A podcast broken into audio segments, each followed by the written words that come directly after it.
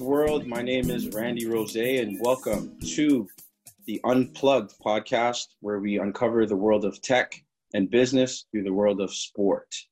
Today, I'm joined by David Meltzer, who's the co founder of Sports One Marketing and formerly served as CEO of the renowned Leigh Steinberg Sports and Entertainment Agency, which was the inspiration for the movie Jerry Maguire. Welcome, David. How are you? Fantastic. I'm so excited to be here. What a privilege and a pleasure. I'm looking forward to speaking with you. Absolutely. We're so happy to have you here as well. Uh, a couple more notes on David for those that do not know him. Uh, David's life mission is to empower over 1 billion people to be happy. This simple yet powerful mission has led him on an incredible journey to provide one thing value. In all his content and communication, that it, that's ex- exactly what you'll receive. As part of that mission, for the past 20 years, he's been providing free weekly trainings to empower others to empower others to be happy. So, welcome to the show, David. Ah, I am excited to be here. Let's make it happen. Let's go. So, how are you? What have you been up to these days? You know, what's taking up your time these days? You know, for me, it's understanding the power of frequency. And when I say that, obviously, I do a lot of content. Uh, you know, I believe in the power of 64, uh, which means double the amount of productive hours, double the amount of efficient hours, and double the amount of statistically successful hours. Well, nowhere is that more important than building your frequency. So to have a strong signal, what I've learned over the last three years, but especially the last five months, is that you cannot outproduce the internet. Just like you can't out ask the universe, mm-hmm. you can produce. And where I have found the nuance of why people quit and why they don't understand how important it is to create a lot of content is that the people that are closest to us, the people who already love us and like us and support us, they're going to get as annoyed if you start putting out enough content to actually build your frequency, to strengthen your signal, to learn the spectrum of your signal, and to clarify your message so that, you know, it's not what you say, it's what they hear. And what I have found, especially in the last five months, is that my brand, my frequency has grown so much. My impact, my mission of empowering over a billion people has been effectuated so much, but I have annoyed the crap out of the people who love me and like me. They're like, dude, too much, too much. I'm like, then stop watching. I almost would rather everyone that's close to me unsubscribe so I can have the millions of people that don't know me and love me and support me start knowing me, loving me, and supporting me. Absolutely. Absolutely. So you're building a community right? You're, you're, you're building absolutely of happiness, of happiness, which is a simple but yet powerful, beyond even value, right? It's a simple but powerful tool. Happiness is the greatest virus of all time, spread simply by witnessing it. Absolutely. Now, um, I know you know we've we've been dealing with COVID for the last four or five months. I don't even remember what date it is. um, you know what what was your transition like into COVID and you know seeing that it's here, and it's going to be here for a little bit um, you know, what's next for David? Yeah, so I immediately, because of my experience in 93, 97, 2008, and my preparation for a downturn, uh, I specifically have been working on capabilities, my skills, my knowledge, not just knowledge of information, but knowledge of people and my desire, all trying to align those with synergistic and supplementary things that we're going to be aligned with a downturn right? During a downturn, a third of the companies do really well, a third of the companies are stabilized, and a third of the companies get crushed. And that provides more opportunities because with big change becomes big margins. With companies being emotionally sold off, they also get emotionally bought back. Uh, and this has been a lesson that I've learned, you know, over three decades of doing this and you know three or four different downturns so for me i've been about a week ahead uh, of where I think everyone else is. So when they everybody was sent home, I sent everybody home in March a week early. Uh, I just felt it was coming, and it gave me a huge leg up. I have been preparing, you know, a virtual remote office uh, for years uh, because I knew I didn't think it would happen in 16 weeks or whatever the amount of weeks it's been. Uh, but I knew in the next decade, I've been reading reports that over 50% of the employee um, of all employees in America by 2027 over 50% we're going to be freelancers, entrepreneurs, etc. If you look at the content that I do, the brand that I built, as well as the structure and culture of my business, it's been gearing for 2027. I just didn't realize it was coming in July of 2020, where over mm. 50% of the employees are freelancers and entrepreneurs. Exactly. Exactly. No, COVID, I feel COVID is you know we were all as as a as a world as you know global citizens we're all on our way to this digital transformation covid uh, has kind of sped that up you know the, they call the digital transformation five to ten years covid has sped it up to two to three, two to four. So it's kudos to you for definitely being ahead of the curve for sure. I, I think you bring up an interesting point too, because you know everybody's fear based. I practice ending fear. It's one of the key five components of my life.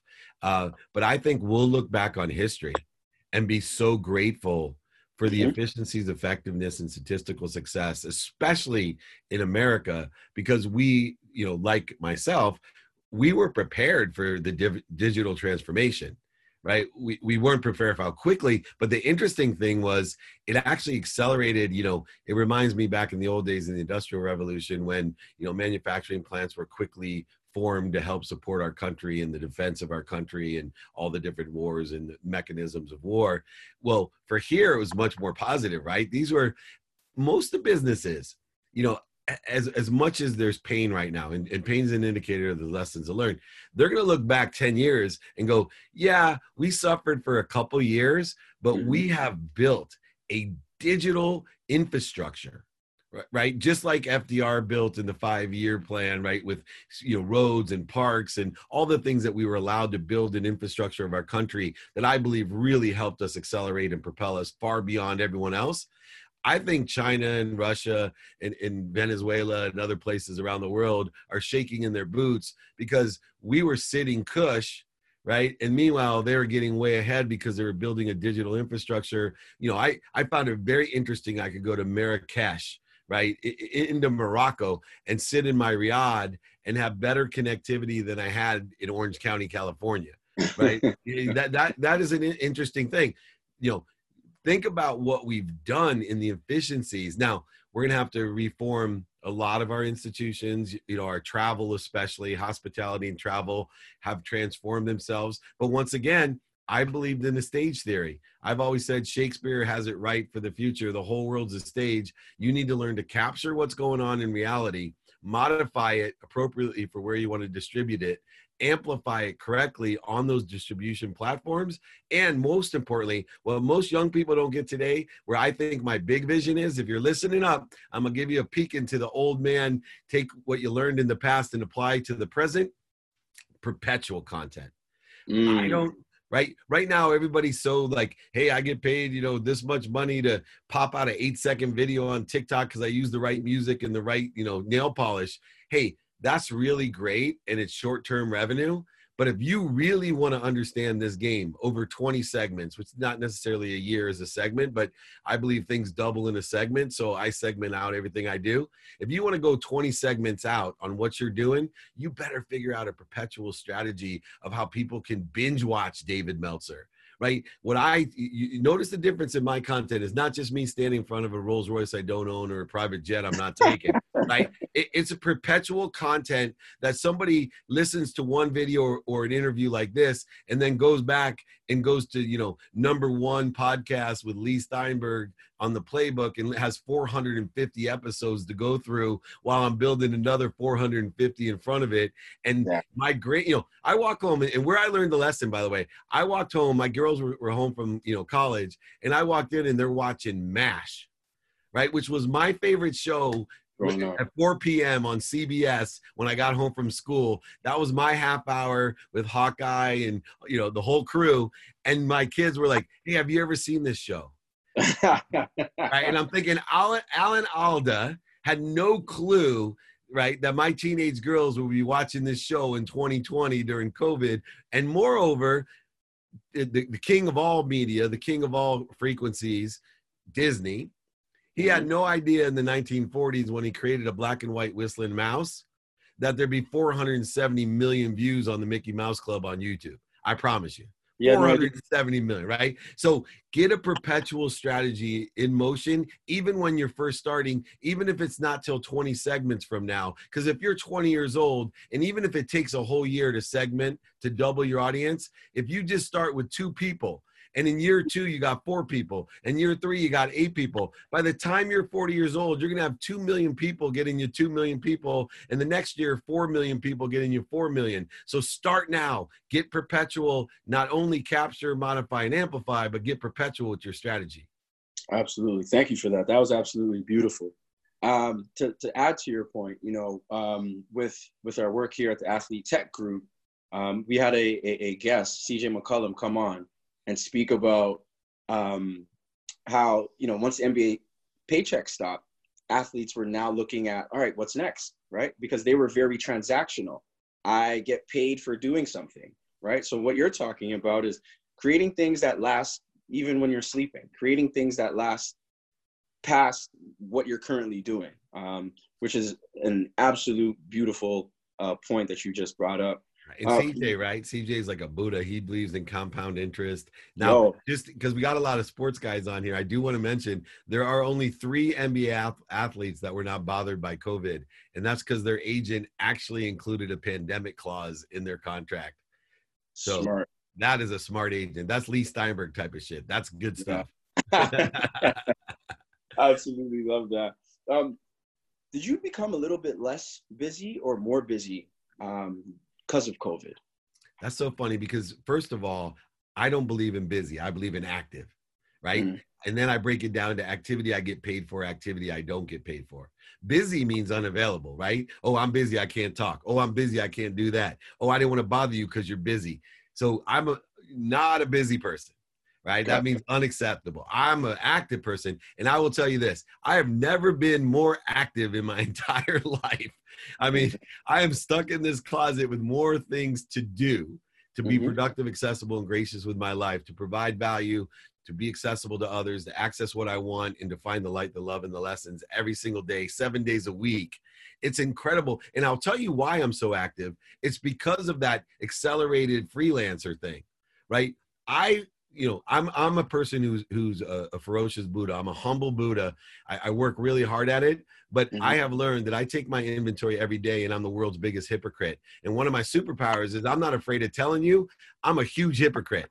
I i didn't know what i didn't know. I can't tell you how much time resources and money I had wasted on my ego thinking I had to fly around to places with my entire crew with three cameras, production, etc. You know, just today, I mean, it, it, literally in the last 24 hours, I've had Cameron Diaz, I've had uh, uh, the the uh, executive chairman of Kind, you know, the billionaire, uh, mm-hmm.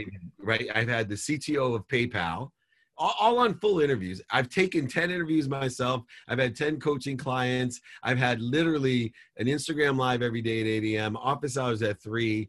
You know, th- these are my. I, I couldn't even fly to go see Lubetzky from you know from uh, Kind in New York mm-hmm. and get that done in 24 hours. So that's why I think I'm so active. It's the efficiencies and effectiveness that I was denying myself because of my ego. Interesting. Efficiencies and effectiveness that I was denying because of my ego. The three E's. Love that. Absolutely love that. Um, I want to talk to you a little bit about, uh, you know, your your work in sports. Um, like many of us, you're an or- avid you know sports fan you're a sports marketing professional a great a legend as you know to some. Where do your roots and love for sport come from?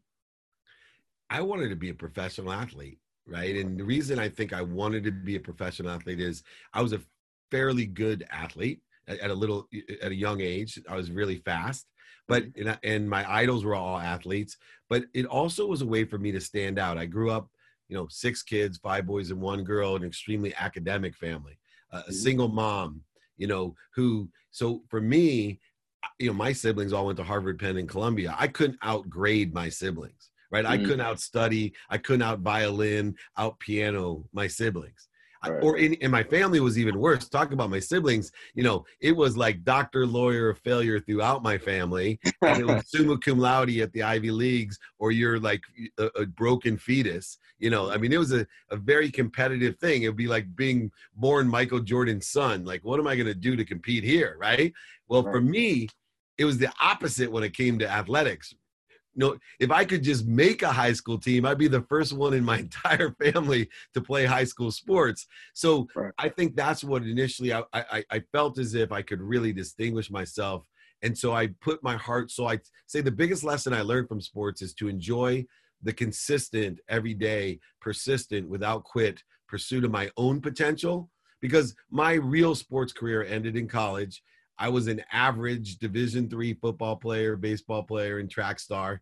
Average, average Division three. But that's the closest to my quantum potential that I've ever come because I just wasn't born with you know greatness that I, I couldn't get closer to any potential. It wasn't like I was Warren Moon's potential. If if mm-hmm. I worked that hard with his potential, I would have made it farther. But I then applied it to what I do have great potential of. I'm a great communicator, great motivator, inspirer. I'm a quick thinker and processor, right? All these different things that I was able to do, which applied to sales. And so, you know, I was like a Michael Jordan of sales coming out of law school. That's how I made a million dollars in nine months. It was mm-hmm. just I applied that incredible work ethic, length of time effort, all the things that I learned to try to be the best football player that I could be or best right. athlete. But it was like all of a sudden I moved it over to sales and it was like, whoa, you know, I can hit a half court shot. I mean, oh my gosh, I'm faster than everybody. You know, I'm mm-hmm. better than this is awesome but I don't think I'd be as successful, as passionate, purposeful, and profitable if I didn't play sports. And so, of course, all of that time, the 10,000 hours of outliers that went into sports, now I had to have sports as a backdrop to everything that I do, personally and professionally. Sports is a backdrop to everything I do. Absolutely. Absolutely. Outliers, amazing book, uh, The 10,000 Hour Rule. Um, you, you talked about, you know, how your, your lessons in sport have helped you in the business world, one thing that we, we hear about frequently is athletes make great entrepreneurs, right? I guess you would firmly, yeah, yeah absolutely. okay. Um, what do you think in terms of you know the startup community, right? Uh, tech group, we, we deal with a lot of tech startups and so on and so forth. But what do you think the biggest struggle for startups will be coming out of COVID nineteen? Yeah, it's always the same no matter what the external circumstances are. Mm-hmm. And it's we've touched on it a tiny bit. It's compound interest, accumulative effect. The problem, you know, that we're going to have is that our senses are weak and our memories are weaker. That we allow the things that we don't control to get in our way. The reason people won't succeed is that pe- 99% of all people quit before they're 25% of the way there. Whether it's COVID, the 2008, 97, 93, your grandpa dying, look, we can go through a long list of external factors of why people stop. The real reason they stop is because their senses are weak and their memories are weaker. Let me explain what I mean. Let's go back to my example of segmentation. If I told you that you were 20 segments, let's just say 20 years from 100% of the way where you want to be in business, and I asked you if your business would double every year, what year would you be halfway there? Most people will say, I'll be halfway there in 15 years. Not true. You'll be halfway there in 19 years, right? You'll double the last year to make you all the way there. So you're only 50% of the way there in 19 years, 25% of the way there in 18, you know, 12 and a half percent in 17. So what happened? Our senses, what we see, hear, feel, touch, and taste, they can't materialize the growth and acceleration that's occurring the advancements that's occurring. And their memories are so weak, they can't remember and see how far they've come. And right. so what happens is they create resistance void shortages and obstacles. They quit. They quit before they get to 25%, 99% of them. Then another 99% of the 1% quit before they get to 50%, which is really sad because they're so close. They're a lot closer. right. And then the 1% of the 1% get not only to 100%, but in, in year 21 or segment 21, they get to 200%.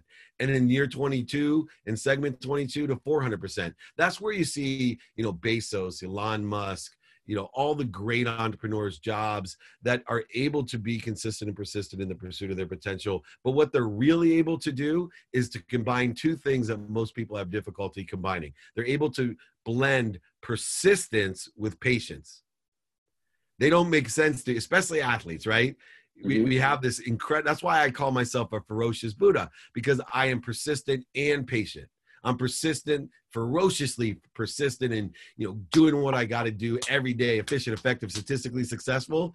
But I'm patient for the outcome. I allow it to happen because I'm enjoying every day the consistent, persistent pursuit of my potential. I absolutely love that. I know you talk about in uh, on social. You know, in, in your 20s, you went broke. Can you talk a little bit about that? Yeah, so I, I actually lost everything in my 30s. Uh, I was a multimillionaire in my 20s, uh, and the interesting thing about me is I hit rock bottom two years before I lost everything. On paper, I lost over $100 million at a golf course, a ski mountain, a ton of properties and stocks and all kinds of stuff. But for me, what I really lost was my values, right? And it took, you know, my wife to slap it out of me, my best friend to slap it out of me, my dad to warn me that it was going to happen. But the real truth is, is when my wife woke me, and said, You better take stock in who you are or what you want to become, or not only am I leaving, but you're going to die. Wow. Right. I looked over, I, and I, when she told me that, I went to blame, shame, and justification. I went to ego based consciousness. I looked at her and said, Do you know who you're talking to? Mm. Right? Are you kidding me? You're going to pay for this. You think you can talk to me that way? Look around you. Right? I was literally in that place. And then the next morning, I woke up even more mad, and I believe money bought happiness. So I was going to take all the money and make her unhappy. And then there was that jacket that my dad gave me years earlier for my 30th birthday, reminding me you can't take anything with you. He tore all the pockets out of it to remind me I can't take anything with you when I'm gone. I quote unquote told my dad when he gave me that jacket, I hate you. You're punishing me. You're nothing like me. You're a liar, a cheater, a manipulator, and a back end seller and an overseller. I never want to talk to you again. And that jacket saved my life because I almost gave away everything that was important to me. And if I didn't see that jacket hanging in my closet, to literally slap me and say, You fool, you are just like your father. You hate yourself. You hate yourself for everything you think you hate your father for. You are a liar. You are a cheater, a back end seller, overseller, manipulator. You need to change your life. And so I took stock in myself that day. And I have tried as a practice to live with gratitude, to find the light, the love, and the lessons in everything that I do, forgiveness, to have peace in my life, accountability, especially. All I do simply, everything in my life, I take complete control of by saying, What did I do to attract this to myself and what am i supposed to learn from it and then finally the biggest shift in the paradigm for me was i was extremely benevolent and philanthropic i gave tons of money but I always gave it with something in mind to get back a trade, a negotiation. I'll buy you a house, mom, but I want your love. I'll buy you a down payment for your house, brother, but I want your respect. I'll give you a car, other brother. I want you to tell everybody how great I am. I'll give you, you know, my church money, but I want you to tell everybody how great I am. Everything was a trade or negotiation. And then I realized at that time in my life, no longer, I was going to have faith. Faith not only in the currency of money, but faith in the currency of happiness and, and true giving. So I changed it. I said this What is it that I want? How am I going to get it? And what do I need to get it? And then finally, for who? Because I was no longer going to live in a world of not enough, sitting in that station wagon, eating a packed dinner in a paper bag while my mom filled turnstiles at the 7 Eleven so I could eat. I wasn't going to live in a world of not enough where I was a victim, where I was literally everything happened to me. I wasn't even going to live in that world of just enough where I was buying things I didn't need to impress people I didn't like, where everything was for me. I now found a new world a world of more than enough, more than enough of everything for everyone, where I was going to receive so I could appreciate it with gratitude and add value and give it away for the purpose, the why in my life. The what, the how to the why for who. And all of that cycle changed my life. So I believe money doesn't buy love or happiness, but it allows you to shop.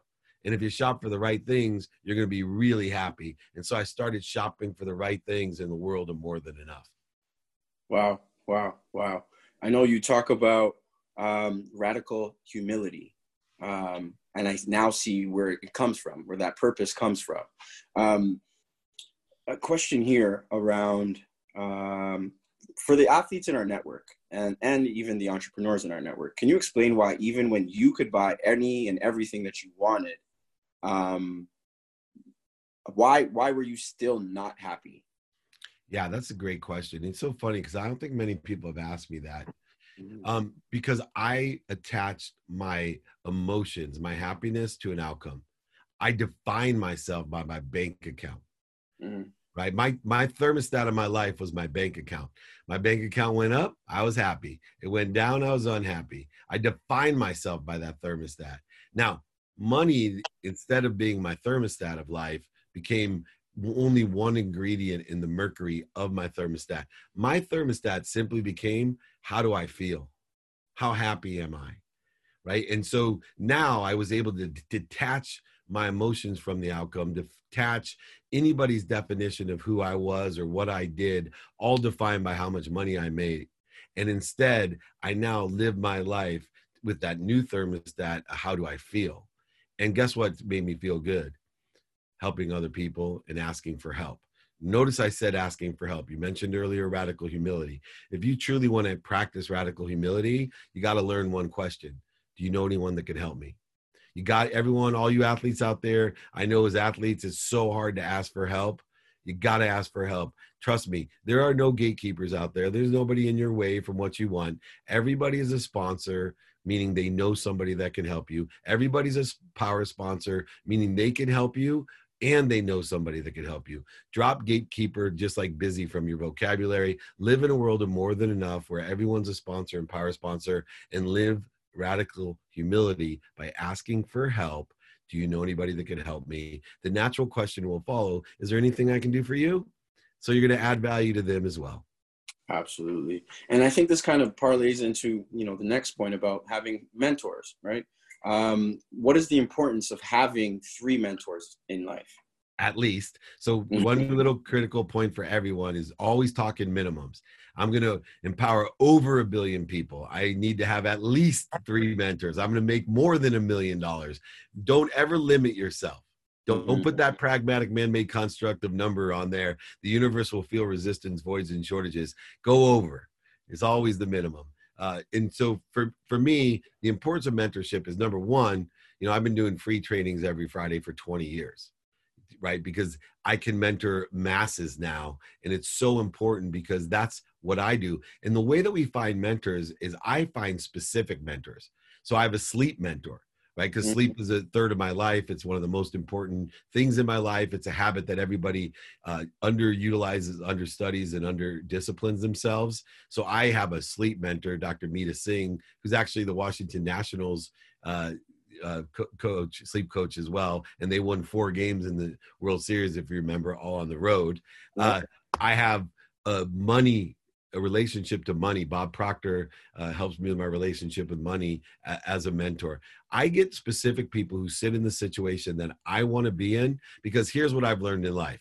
If I know my what, it's much easier to spend my time finding out who has my what and either asking them for the what or asking them to teach me to get the what. That's much easier than paying over a hundred million dollars in dummy tax or all the time, resources, emotion that are involved in learning ourselves. Look, if I can't find someone with the what, I'm going to have to learn to do it myself. But you know, if you want to fix an outlet in your house, you go to YouTube because you know what you need and there's somebody to tell you how to do it. Follow the same direction with the bigger things in life. Why waste your time, resources, and money? It's already there. Just ask for it. Absolutely, absolutely. And uh, seeing that we're, we're wrapping up shortly, um, what is the the best advice from your book, Game Time Decision Making? Like, if if you know, I haven't read it, but for those that are tuning in, Sure. want, for for me it's practicing ending fear right and so in order to practice ending fear number one all decisions are made off our values so if you're not taking inventory of your values personal experiential giving and receiving values you're not going to be able to make a decision but most importantly you got to be able to extract the ego based consciousness from your decision making process. Because what happens is if you have a need to be right a need to be offended a need to be separate need to be inferior or superior, angry, anxious, frustrated, worried, scared, resentful, all of these different things, you're going to accelerate in the wrong direction. You're going to create resistance. You're going to create void shortages and obstacles from what you want. You literally are going to be working against yourself, what other people define as getting in your own way. You're going to make bad decisions. But if you can be a ferocious Buddha with these four steps to complete one, identify, practice, practice identifying when you're in ego based consciousness, tell yourself, why am I so mad? Why am I so worried? And stop. Be ferocious. It's hard to stop. Trust me. If any of you have been in intimate relationships and you start saying dumb stuff to each other, you and I probably have both been there before. I know I have. some of the shit that some of the shit that's come out of my mouth to the people that I love the most is insane. And I know that if I was a ferocious Buddha, I would have just stopped and saved myself time, emotion, energy, and money, especially in business too. So stop, learn to drop, meaning breathe, go to center, find neutral like Trevor Moawad teaches Russell Wilson and Warren Moon, the majesty of calmness. We make good decisions when we're at neutral, our higher frequency at center. And then we can move ferociously in the right trajectory towards what we want, allowing us to make game time decisions by staying out of ego based consciousness, edging goodness out of our lives. Best uh, lesson in that book and for life. I so much appreciate the opportunity to share all this with you. Absolutely. David, thank you so much for joining the Unplugged podcast.